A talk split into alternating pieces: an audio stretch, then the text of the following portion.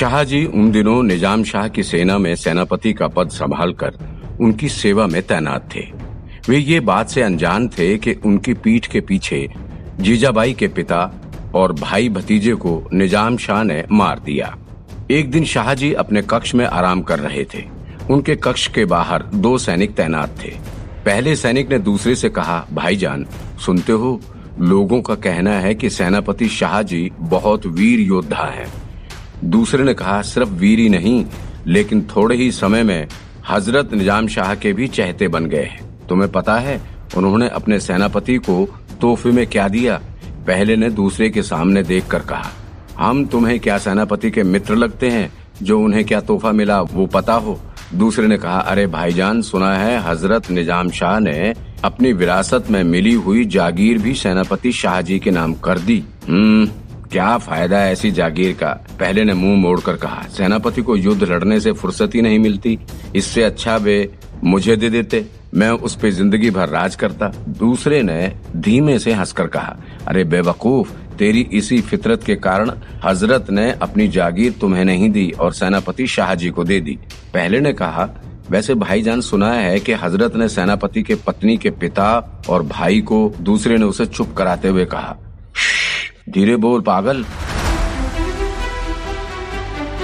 ये बात सेनापति को नहीं पता। पहले ने धीरे स्वर में पूछा, लेकिन क्या वो सच है या अफवाह? दूसरे ने कहा हाँ हाँ ये सच है कि इतने में शाहजी अपने कक्ष के बाहर आ गए। उन्होंने इन दोनों की बातें सुन ली थी। गुस्से में शाहजी ने पूछा, ये क्या गपशप हो रही है? दोनों सैनिक घबरा गए। पहला सैनिक तो डर के मारे कुछ बोल ही नहीं पाया, लेकिन दूसरे ने सिर झुकाकर कहा, सेनापति जी, हमें माफ़ कर दो। हमने आपके आराम का समय बिगाड़ दिया। कृपया हमें माफ़ कर दो। शाहजी ने अपनी तलवार निकाली और कहा, एक ही शर्त पर तुम दोनों को माफ़ी मिल सकती है। पहले सैनिक ने उत्सुकता से पूछा, फरमाए, हुजूर, हम आपके खिदमत में कोई कमी महसूस नहीं होने देंगे। शाहजी ने कहा, राजमाता जीजाबाई के पिता और उनके भाई के बारे में क्या गपशप हो रही थी? दोनों डर गए। हिम्मत करके दूसरे सैनिक ने घबराते हुए कहा, माफ़ करना, सेनापति जी आप अपनी खिदमत में और कोई काम करवा लो, लेकिन इस सवाल का जवाब हमें नहीं पता। शाहजी ने अपने रुआब में तलवार दिखाते हुए कहा, इस तलवार को देख रहे हो? इसकी धार इतनी तेज है कि अगर इसने हल्के से तुम्हारे गले को छू लिया तो भी कटके हाथ में आ जाएगा। नमूना दिखाऊँ?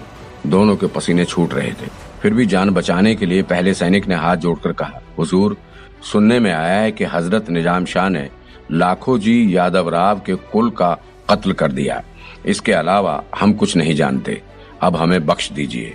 आइंदा हम ऐसी हिमाकत नहीं करेंगे। ये सुनकर शाहजी को अत्यंत दुख हुआ। उन्होंने इस बात की पुष्टि करने के लिए अपने दल के सैनिकों और गुप्तचरों से बात की और पता चला कि ये कड़वी हकीकत उनसे डर के कारण छुपाई गई थी। लेकिन उन्हें इस बात का अफसोस था कि निज़ाम शाह के इस विश्वासघात के बाद भी वे उनकी सेवा में व्यस्त रहे। उन्होंने क्रोध में आकर निज़ाम शाह के विरुद्ध बगावत का झंडा खड़ा कर दिया। अपनी दूसरी पत्नी तकाबाई और पुत्र संभाजी को बीजापुर में ही छोड़कर वे निज़ाम शाही के विरुद्ध युद्ध के लिए कूच कर गए। देखते देखते उन्होंने पूना चक्कन एवं निकटवर्ती प्रदेशों को अपने अधिकार में कर लिया था और अब वे अहमदाबाद और नासिक की तरफ़ बढ़ रहे थे। दक्षिण के पाँच मुस्लिम राज्यों में से अब केवल दो राज्यों का ही अस्तित्व रह गया था, गोलकुंडा और बीजापुर। उस समय उत्तरी भारत में शाहजहां का अधिपत्य था, लेकिन अब उसे अपने अधिपत्य का अस्तित्व प्रभुता में परिवर्तित करना था। इसलिए उसने बीजापुर की ओर कूच करना शुरू कर दिया। जब मुगल बादशाह की नज़र दौलताबाद पर पड़ी तो वहाँ हाहाकार मच गया। मुगल सेनापति शाहजी को खोजने लगे।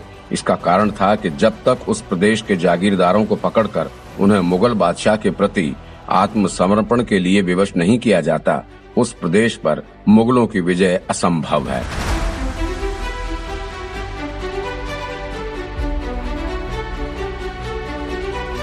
इधर जब जीजाबाई शिवबा को महाभारत के कुछ पाठ सिखा रही थी, कि तब एक दासी आई। उसने झुककर कहा, राजमाता, आपसे मिलने आपका खबरी आया है। आप इजाज़त दें तो उसे अंदर भेजूं। जीजाबाई ने दासी को आज्ञा दी और खबरी अंदर आया। खबरी ने झुककर प्रणाम किया और कहा, राजमाता की जय हो। जीजाबाई ने तुरंत पूछा, बोलो सेवक, क्या खबर लाए हो? खबरी ने कहा, राजमाता, सेनापति शाहजी भोंसले निज़ाम शाही त्याग कर बीजापुर पहुँच गए। मुगल बादशाह सेनापति शाहजी और उनके पुत्र की खोज करने हेतु यहाँ तक आ गए हैं। मुगल सल्तनत की सेना किसी भी वक्त यहाँ आ सकती है इसलिए राजमाता आप सतर्क रहें। इतना कहकर खबरी जीजा माता की आज्ञा लेकर चला गया जीजाबाई ये खबर सुनकर परेशान हो गई थी वे इस बात से चिंतित थे कि अगर मुगल सैनिक के हाथों शिवबा आ गया तो क्या करेंगे इतने में शिवबा ने अपनी माँ साहब से कहा, क्या हुआ माँ साहब आप इतनी चिंता में क्यों हैं? माँ साहब ने कहा, शिवबा, अभी हमसे कुछ मत पूछो हम दोनों के प्राण संकट में हैं। तुम बस यहाँ से चलो। लेकिन शिवबा तो इतनी आसानी से मानने वाले नहीं थे। उन्होंने कहा, माँ साहब, संकट आया है तो उससे लड़ना चाहिए। यूँ छुपकर बचने से संकट नहीं टलेगा।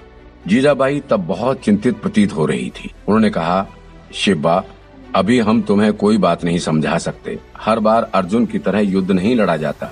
कभी कभी रणछोड़ बनकर भी युद्ध जीता जा सकता है।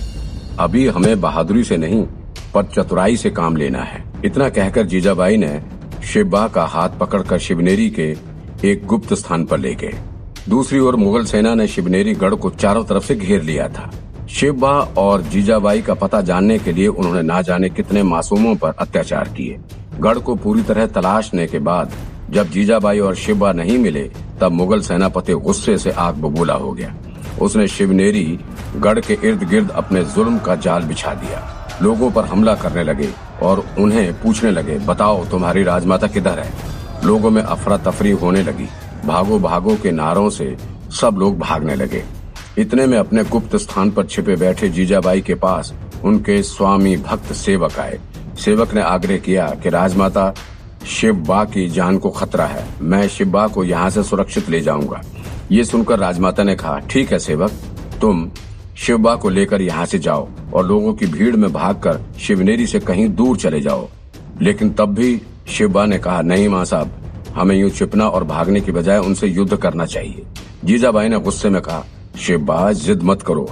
अभी कुछ भी बोले बिना अपने माँ साहब की आज्ञा का पालन करो। युद्ध के लिए अभी समय उचित नहीं है।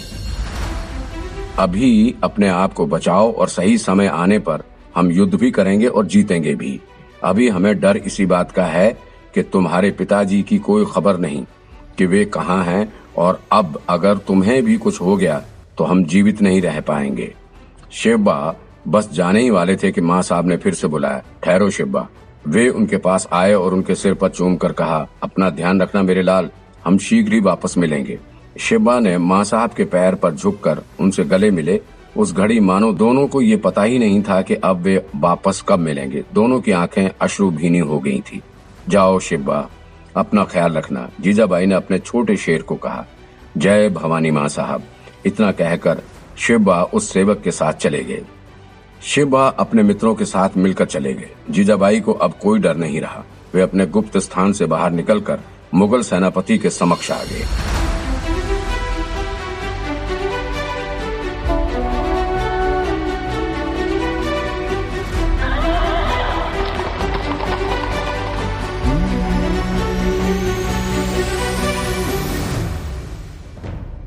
मुगल सेनापति ने जीजाबाई को देखकर हंसकर कहा, राजमाता की जय हो। प्रणाम राजमाता जीजाबाई। राजमाता ने अपना रुआब रखते हुए कहा, क्या हुआ सेनापति? आज मुगल सेना को शिवनेरी में क्यों आना पड़ा? सेनापति ने कहा, आपके पति शाहजी भोंसले और पुत्र शिवाजी भोंसले ने हमें मजबूर कर दिया शिवनेरी में आने के लिए। उन्हें लेने के लिए आए हैं। कहाँ हैं वे दोनों? जीजाबाई ने चेहरे पे मुस्कान लाकर कहा, सेनापति, ढूंढना हो तो शांति से ढूंढो। यूँ पूरे राज्य में अपना जुल्म चलाकर लोगों को परेशान करना ठीक नहीं है। सेनापति ने कहा, माफ़ करना राजमाता, हमारे ढूँढने का तरीका आपसे थोड़ा अलग है। हम तो यूँ ही ढूंढते आए हैं और यूँ ही शाहजी और शिवाजी को ढूंढकर हमारे बादशाह के दरबार में प्रस्तुत किए जाएँगे।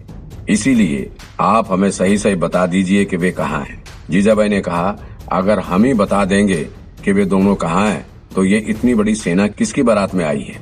राजमाता जीजाबाई सेनापति ने गुस्से में आकर ऊँची आवाज़ में कहा, ज़ुबान संभाल कर बात कीजिए।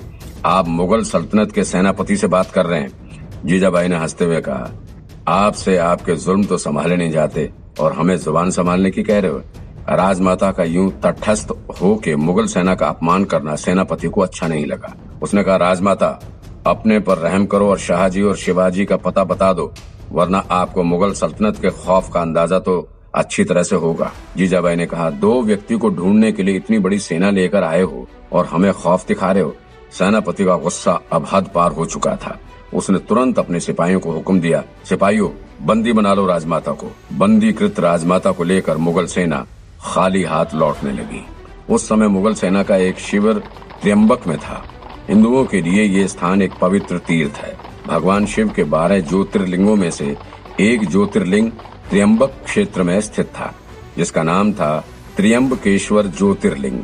नगर के निकट कृष्णकाय पर्वत पर ही वो स्रोत है, जहाँ से गोदावरी नदी का उद्गम होता है। किंतु जिस समय बंदीकृत जीजाबाई की पालकी ने इस नगर के आम द्वार में प्रवेश किया, उस समय इस नगर के बीएससी हुए सभी स्थान उजाड़ चुके थे। गली मोहल्ला जन शून्य थे। मुगल सेना के लिए जीजाबाई एक कैदी ही थे और कुछ नहीं। लेकिन मुगलों द्वारा जीजाबाई का बंधक हो जाने के बाद भी शाहजी ने उन्हें छुड़ाने का कोई प्रयास नहीं किया। सेनापति ने जीजाबाई को एक दुर्ग में बंदी बना लिया और शाहजी और शिवाजी को खोजने चले गए। जीजाबाई का स्वामी भक्त सेवक तीन वर्षों तक शिवाजी को अपने साथ लेकर उस पर्वतीय प्रदेश में छुपा रहा।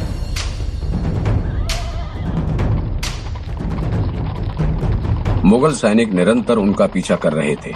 सर्दी की ठंड हो, गर्मी की उमस हो या फिर वर्षा काल का कीचड़ हो, वे लगातार एक स्थान से दूसरे स्थान पर दौड़ते रहते थे। एक जगह रुकने का मतलब था मुगल सैनिक के बंधक बन जाना। हर समय सिर पर संकट मंडरा रहा था। बालक शिवाजी के मानस पर इन तीन वर्षों में एक सुनिश्चित संस्कार अंकित हो गया। अधिकांश उच्च वर्गीय हिंदुओं ने मुस्लिम राज्य की अधीनता स्वीकार कर ली थी और मुगल दरबार की विलासिता में खो गए थे। किंतु शिवाजी राजे का बचपन ऐसे लोगों के बीच व्यतीत हुआ था, जो अभी भी मुस्लिम सत्ता के सामने नतमस्तक नहीं हुए थे।